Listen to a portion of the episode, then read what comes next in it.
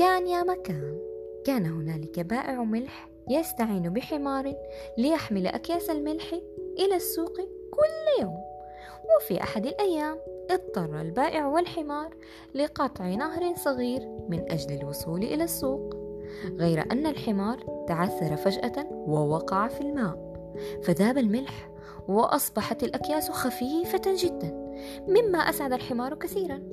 ومنذ ذلك اليوم بدأ الحمار بتكرار الخدعة نفسها في كل يوم واكتشف البائع حيلة الحمار فقرر أن يعلمه درسا لن ينساه أبدا وفي اليوم التالي ملأ الأكياس بالقطن ووضعها على ظهر الحمار وفي هذه المرة أيضا قام الحمار بالحيلة ذاتها وأوقع نفسه في الماء لكن وبعكس المرات الماضية ازداد ثقل القطن أضعافا وواجه الحمار وقتا عصيبا في الخروج من الماء.